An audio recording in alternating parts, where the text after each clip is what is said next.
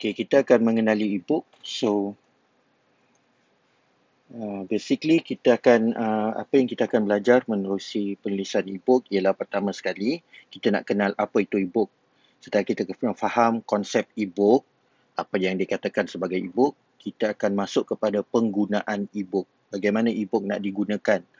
Kalau kita buat e-book, nanti pengguna kita nak gunakan e-book macam mana seterusnya ialah pembikinan e-book. Bagaimana kita nak reka design e-book, macam mana kita nak buat e-book, kita kena pakai aplikasi apa, kena ada tools apa, kemudian perekan e-book. Kita nak buat gambar macam mana, nak pilih teks macam mana, nak susun atur macam mana dan akhir sekali bagaimana kita nak sampaikan e-book kita. Okey, saya tertarik dengan kata-kata ini. Innovation distinguishes between a leader and a follower. Sekarang ni budaya e-book ni uh, semua orang perlu menggunakan e-book uh, especially masa PKP ni kerana kita tak sampai tak dapat nak menyampaikan bahan dalam bentuk cetakan so kita boleh kumpulkan bahan-bahan uh, pengajaran ataupun pelajaran ataupun apa saja bentuk bahan uh, rujukan ataupun mungkin bahan-bahan penulisan kita secara maya saja. So e-book adalah satu bentuk bahan bacaan yang mudah untuk disampaikan kepada murid ataupun pengguna kita. So, uh, so seterusnya e-book ni. Uh, apa beza dengan buku biasa? Okay, e-book sebenarnya adalah dokumen bacaan digital. Sebenarnya dia adalah soft copy kepada buku yang kita nak ter- terbitkan. So, macam mana cikgu design buku, macam tu cikgu design e-book. So, sebenarnya cikgu bila design buku, cuma bezanya cikgu tak cetak, uh, tuan-tuan dan puan tak cetak tapi jadikan dia dalam format digital. So, ia adalah satu dokumen bacaan dalam bentuk digital dan punya format universal. Format universal yang selalu digunakan ialah dalam bentuk PDF ya. Contoh kalau kita ada Microsoft Word kita ada Microsoft Publisher kita ada Microsoft PowerPoint kita edit dokumen reka design dan buat macam nak buat buku kemudian kita simpan sebagai PDF setelah simpan sebagai PDF ia akan disampaikan pada pembaca dan pembaca akan buka uh, PDF tersebut. Jika kita menghantar dokumen ini ataupun copy ini kemudian kita hantar dalam format Microsoft Word Microsoft PowerPoint ataupun publisher, penerima kita terpaksa juga ada aplikasi-aplikasi ini untuk membuka uh, soft copy tersebut. Uh, soft copy ini, uh, aplikasi ini adalah untuk mengedit bukan untuk membaca.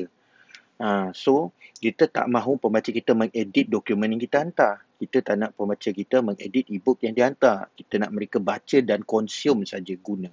So, kita daripada Microsoft Word, Microsoft Publisher, Microsoft PowerPoint ataupun apa saja aplikasi mengedit dokumen dan juga uh, buku, mereka akan save sebagai PDF dan penerima kita, pembaca kita akan buka sebagai PDF. Uh, jadi, mereka um, boleh buka e-book tersebut dalam uh, menggunakan Adobe Acrobat Reader ataupun Google PDF Viewer atau berbagai-bagai PDF reader yang ada di sana. So kebanyakan tablet telefon dan juga komputer ada aplikasi untuk membuka dan membaca PDF. Ha, sebab PDF ni kadang-kadang uh, datangnya dalam contoh orang nak hantar surat, so mereka hantar dalam PDF.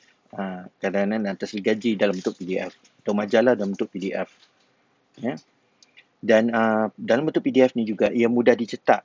Apabila PDF tu dihantar, iaitu e-book tu berformat PDF, dihantar, pengguna boleh cetak Ha, terpulang kepada tuan-tuan dan puan-puan kalau tidak mahu penerima itu mencetak kita boleh letakkan beberapa limitasi tertentu agar tidak boleh dicetak, tidak boleh disalin dan sebagainya. Itu kita akan bincangkan di bahagian-bahagian uh, akan datang.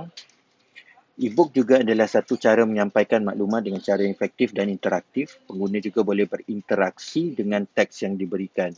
Kadang-kadang e-book ni dia bukan sekadar teks saja, dia ada gambar, dia ada video dan dia ada pelbagai bahan-bahan. Contohnya kalau ada QR code tu, apabila dicetak, okay, pembaca boleh imbas dengan telefon dan ia akan keluar um, satu elemen lah. Mungkin animasi, video dan juga bahan bahan interaktif. So e-book ni bukan satu bentuk bacaan yang kaku, tapi dia juga ada pelbagai lagi bahan-bahan yang menarik yang boleh elemen-elemen menarik yang boleh kita sertakan dalam e-book. Jadi e-book tu ada specialnya.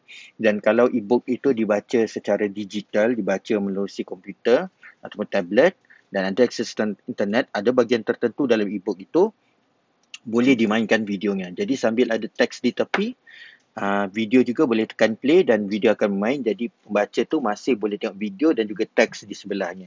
So nanti kita akan bincangkan di bahagian perekaan e-book. Okey, kenapa kita perlu memilih e-book? Ha, ini kita perlu faham. E-book sebenarnya mudah diakses mana-mana peranti jadi murid kita ataupun pembaca kita boleh mengaksesnya di mana-mana peranti. Tablet ke, telefon ke, komputer ke, boleh membuka e-book kerana dia format PDF. Ha, saya nak tekankan sini kita guna format PDF yang universal. Keduanya bersifat digital. Bila kita kata bersifat digital, maka ia boleh dibuka mana-mana saja. Tidak perlu dicetak, tidak perlu disimpan. So, dia boleh simpan dalam Google Drive. So, senang. Ya, semua orang ada alat digital sekarang kan. Dan boleh diakses di mana-mana saja. Ha, boleh di rumah, boleh di sekolah ataupun semasa ha, dalam perjalanan ia juga bersifat offline, tidak perlukan internet, tidak semestinya memerlukan internet. So kalau tak ada internet, kita berada di kawasan yang tiada liputan internet pun masih boleh buka e-book ini. Ia juga kekal lama kerana ia bukan kertas, dia tidak lusuh, uh, tidak pudar so kita boleh simpan dalam tempoh masa yang lama dan akhir sekali cepat untuk disampaikan. Sebab e-book bila kita selesai kita PDF kan dan boleh kita hantar. Tidak perlu melalui proses penerbitan tidak perlu melalui proses pengantaran. Kita boleh hantar e-book melalui WhatsApp, Telegram, email, link dan pelbagai lagi. Ha, itu kelebihan-kelebihan apabila kita menggunakan e-book. Ia mudah nak sampaikan, mudah untuk dibuat, mudah untuk dibaca, digunakan dan juga mudah untuk kita sampaikan kepada pembaca. Jadi penting untuk kita tahu kelebihan-kelebihan e-book ini. Jadi bila kita faham kenapa kita memilih e-book, jadi mudah kita untuk yakinkan murid kita ataupun pembaca kita kenapa kita perlu buat e-book. Ha, ia juga mudah dirujuk, boleh digunakan ha, dengan